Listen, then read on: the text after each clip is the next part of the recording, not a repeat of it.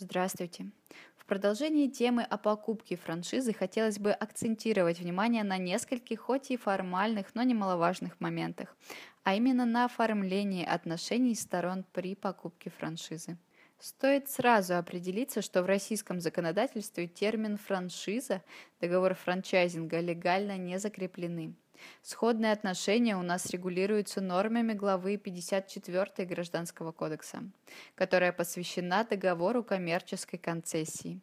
Коммерческая концессия в России и франчайзинг за рубежом, хотя и очень близкие механизмы, но не идентичные. Итак, тем, кто находится на стадии оформления отношений с франчайзером, стоит помнить про главу пятьдесят четыре Гражданского кодекса. Это позволит разграничить оригинальные франшизные пакеты и псевдофраншизы. К псевдофраншизам относят те франшизные предложения, в рамках которых отношения сторон оформляются, например, лицензионным договором и договором поставки, заключенным на его основе, договором простого товарищества, возмездного оказания услуг и любыми другими договорами, кроме как договором коммерческой концессии.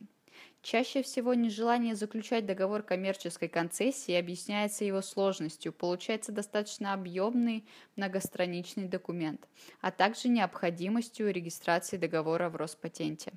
Тем не менее, в интересах франчайзи заключать с франчайзером именно договор коммерческой концессии, а не любой другой. Прежде всего, это необходимо для обеспечения защиты прав франчайзи как более слабой стороны в отношениях.